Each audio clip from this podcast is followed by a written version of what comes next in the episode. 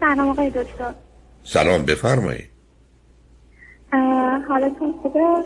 من حالم خوبه ممنون میشم اگر می‌تونید بلندتر صحبت کنید چون ما مثل با سیستم مشکلی داریم. بفرمایید. ببخشید من کم استرسم گرفتم. من با شما صحبت کنم. چند سوال داشتم راجع به موضوعی مختلفه. اولیش که من 25 سالمه. معماری خوندم و سه سالی میشه که سر کار میرم. الان یه موقعیت بهتر توی دفتر دیگه ای گفتم پیدا شده که اونجا دارم سر کار. بعد الان نمی‌دونم که این موضوع چطوری باید مهندسی که قبل از ایشون کار می‌کردم مطرح کنم. چون ایشون به تازگی دوتا از نیروهاشون از دفتر رفتن. یه جورایی تنها نیروی خوبی که تو دفتر فعلا دارن منم حالا بقیهشون کارآموزن اونقدر چیزی بلد نیستم و از طرفی وقتی من رفتم پیش ایشون خب از دانشگاه من بودم چیزی بلد نبودم. ایشون واقعا مثل یه پدر همه چیزی به من یاد دادن. و من نمی‌دونم که این موضوع چطوری براشون مطرح کنم نه خب شما به حال ما در این حال که یک وظیفه و مسئولیتی داریم یه تعهدی داریم.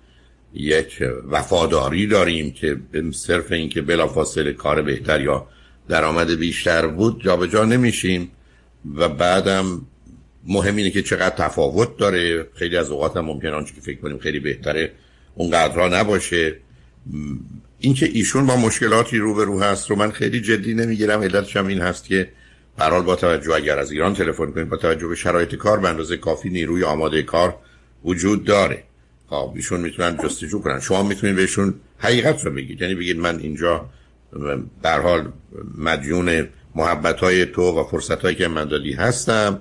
الان حقوق و درآمد من اینقدر یه جای دیگه به من این رو میدن.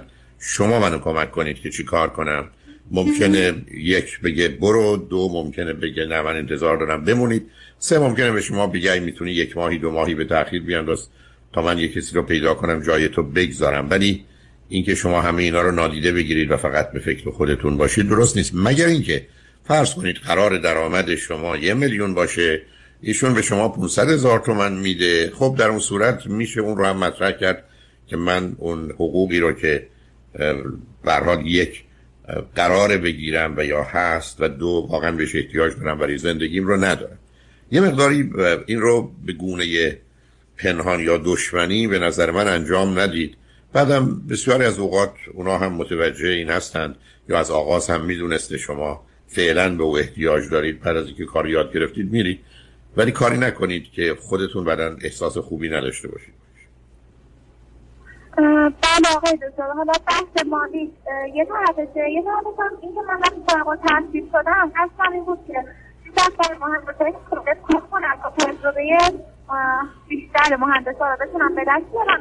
در آینده خودم بتونم تو پای خودم به خاطر نه اونم متوجهم. اولا لطف کنید. شما رو برنگو اینا که نیستید عزیز اگر ممکنه. صدای شما خیلی آروم میاد برای من. آره من به صدای شما قابل پخش نیست. من مطمئنم ما ممکنه صدای من برای شما خوب نباشه ولی قابل پخشه. ولی لطف کنید بلندتر صحبت برام ببینید عزیز شما که باز رفتید سر خودخواهی که منم چی برنامه داشتم. خب داشتید. شما اگر روز اول به ایشون اعلام می‌کردید که ببین من میام اینجا به مجردی که یه کار بهتر و درآمد بهتر پیدا شد میرم. خب این اون وقت شاید استخدامتون هم نمی‌کرد. اگر این حرفو نزدید که الان نمی‌تونید بگید من برنامه بود. خب برنامه بود که بود. این برنامه رو که با سابکارتون در بیون نگیسید بحث ما الان مسئله کمی اخلاقی و انسانی و وفاداری و تعهده. اساس تعهد در اینه که من با تو یه قراری می‌گذارم که خوبه ولی بعد از اینکه یه مدتی که این قرار خوب نبود هنوز پاش میستم مسئله وظیفه بله من میام برای تو کار می‌کنم یه روزی هم میرم یه جای دیگه کار می‌کنم. ولی وقتی که ارتباطی است که شما میگید پدرانه با شما برخورد و رفتار کرد شما نمی‌تونید دفعه تبدیل بشید به یه کارمند و یا با افکار خودتون. منم مخالفتی ندارم با اینکه شما برید ولی می‌خوام باش در میون بگذارید. تا من ببینم الان این آدم چه اندازه آدم منصف و مهربان و واقع بینه که در این شرایط هم حاضر بگونه عمل کنه ای بسا به شما بگه من حالا ممکنه اون جایگاه رو نداشته باشه ولی من می‌تونم حقوقتون رو اضافه کنم که یه جوری تعادلی برقرار بشه. من نمی‌خوام وارد جزئیات اینجا و اونجا بشم برای که نمی‌دونم و بعدم فرقی نمی‌کنه. ولی می‌خوام بگم اگر از من می‌پرسید یه ترکیبی از واقع بینی مسئولیت تعهد وفاداری و بعدم از او بخواید تو این زمینه کمکتون کنه که چیکار کنید. اون اون موقع خاطرتون هم است که از نظر اخلاقی رفتار درستی کرد. خیلی ممنون. آی دکتر یه موضوع دیگه یا که می‌خواستم باهاتون مطرح کنم. اینه که خیلی عادتی هستم که حالا اشکم دم مشکمه بخوری. مثلا حتی در اساس کار کاری با کارفرمام اگر یه چیزی رو نتونم ازش دفاع کنم طوری گریم می‌گیره یا سر موضوع احساسی اونجوری نه مثلا نمی‌دونم یکی بهم ابراز علاقه کنه یا مثلا پدرم راجع به گذشته صحبت کنن بگن که مثلا اون روز که کوچیک بودی مثلا پاس شده بود من نوازش کردم من گریه می‌گیره نمی‌تونم این خیلی واسم مسئله شده. حالا ببینید عزیز. نه سب کنید. نه سب کنید. اولا یک. بسیاری از اوقات آدما به دلایلی که دیگران به موضوعی نمیخندند میخندند و بلند میخندند. بسیاری از آدما به موضوعی که دیگران براش گریه نمی کنند گریه می‌کنند. برای اولا این برمیگرده یه مقدار شاید بشه گفت به سیمپیچی مغز که یک گونه ای موضوع ها رو بیش از حد به سیستم وارد می‌کنه یا واکنشی رو موجب میشه. میشه با مواظبت و مراقبت که از قبل آدم خودش آماده کنه که من ممکنه با یه چنین برخوردی روبرو بشم. پس یه دفعه غمگین نشو و از گریه استفاده نکن چون معمول و مرسوم نیست.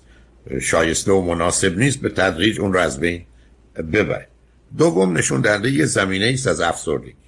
یعنی نشون دهنده این است که شما یه مقدار از گذشته غمگین و خشمگینید. حالا چه خبر بوده در خانه یا محیط کارتون؟ علاوه با توجه به رشتهتون که یه رشته است که در محیط مردانه هست خب خیلی عادی است که به این وضعیت برید و موقعیت زن بودنتون مسئله باشه که در ذهنتونه. ولی به هر حال نشون دهنده یه مقدار حساسیت شماست که برای اونم بهتره با یه دکتر روانشناس خانم صحبت کنید بتونه کمکتون کنه که به این راحتی از یه ماجرای کوچکی واکنش غمگین و خشمگینتون و یا ناامیدیتون به صورت گریه خودش رو در نیاره.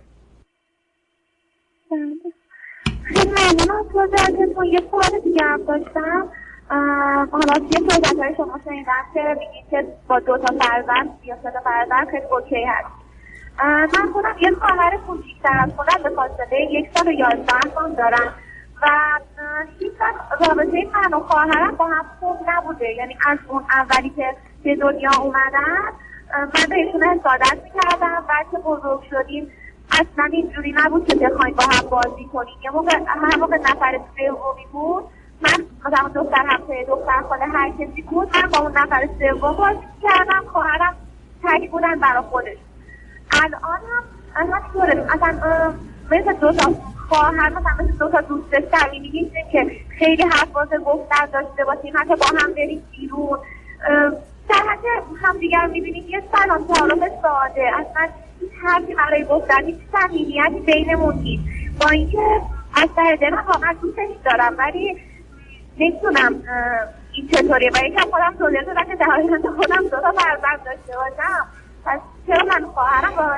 اینطوریه خیلی خب ببینید عزیز خود این نشون میده چرا شما یه زمینه افسردگی دارید. برای که استدلال خودتون در استدلال خودتون باید متوجه بشید که دارید حرفی می‌زنید که غلطه.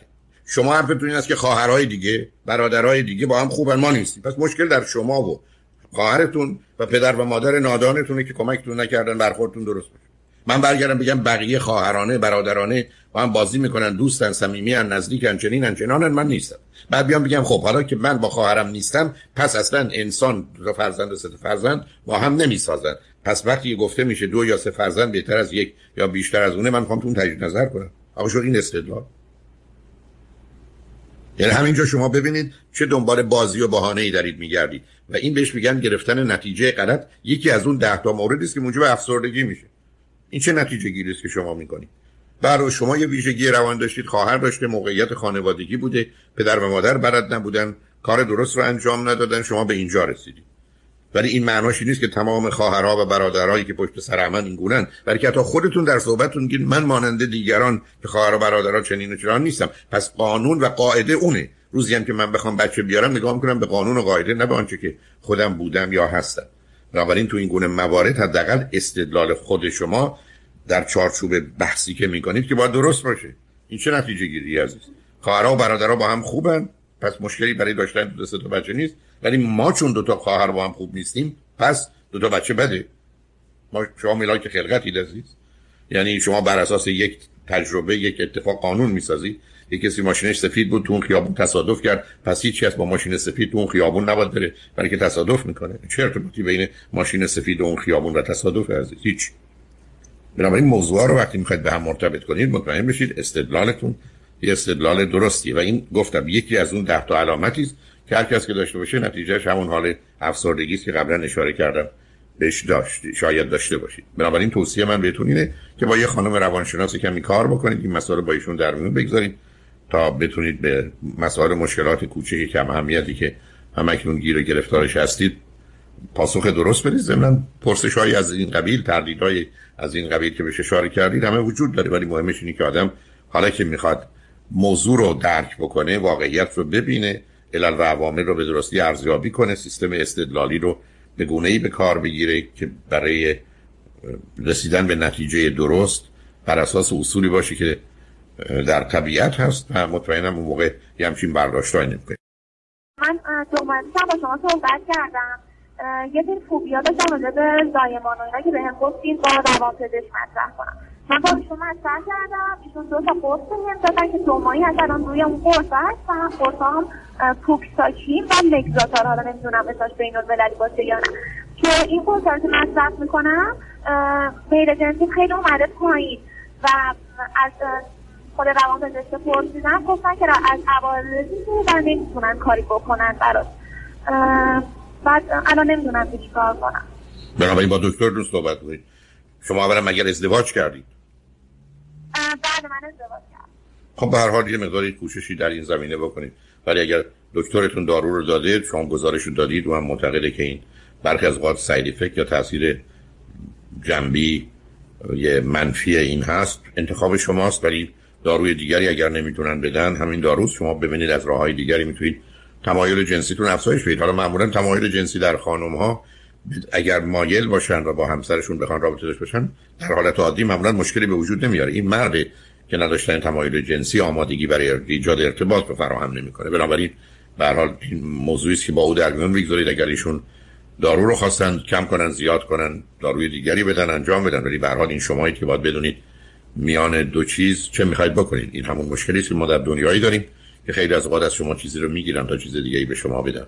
مغازه که میرید پولتون رو می‌گیرن و اون کالا رو بهتون میدن. اینه که شما انتخاب می‌کنید کدام رو ولی برخی از اوقات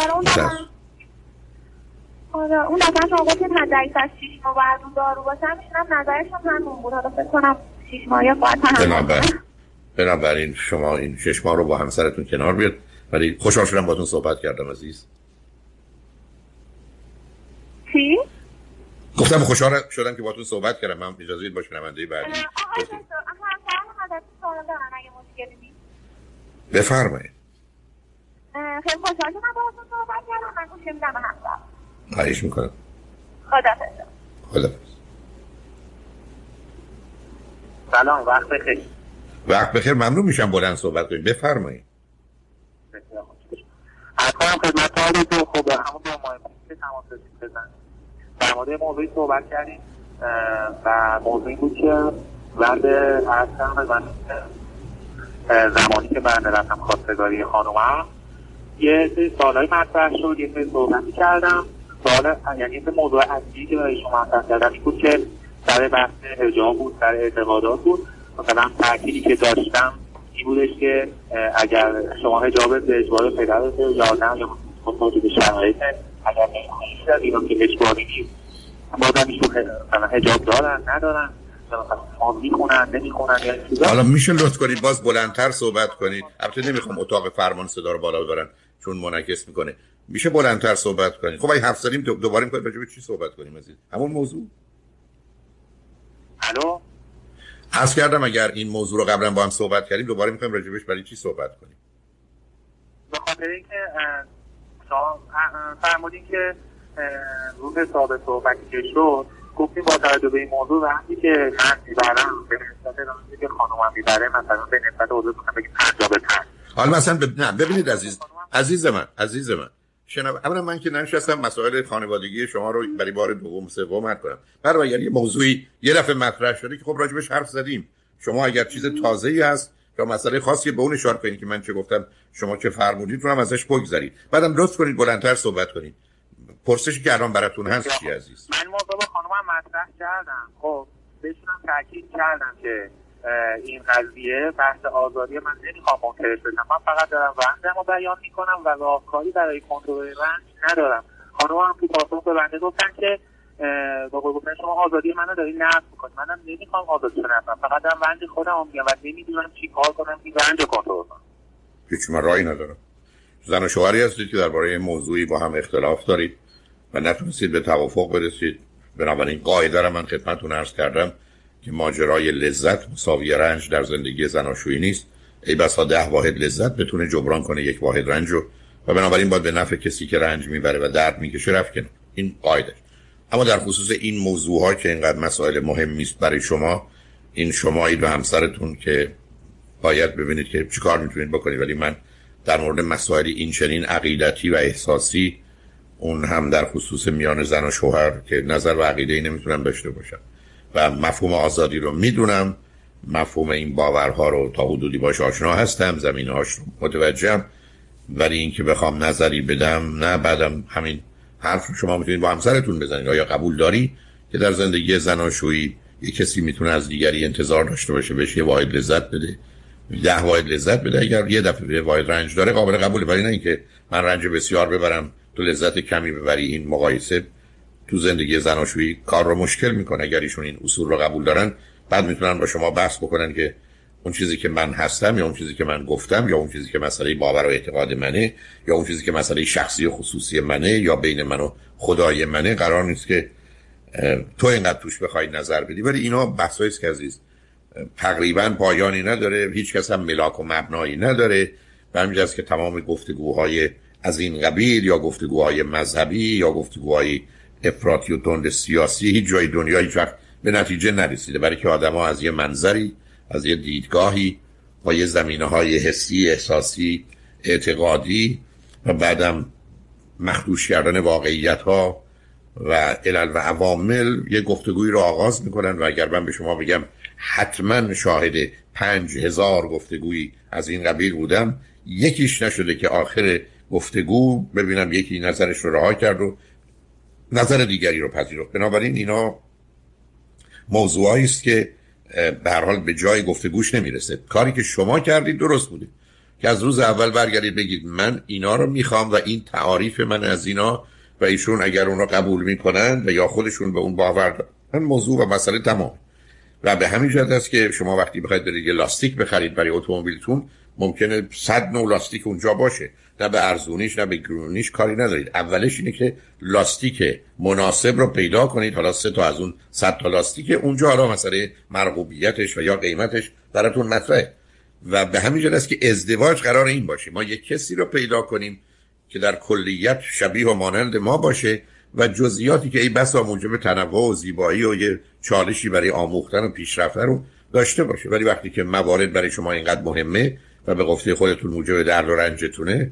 خب اینا مواردی است وقتی زن و شوهر با هم اختلاف دارن هیچ کس نمی‌تونه از راه برسه و نظری داشته باشه.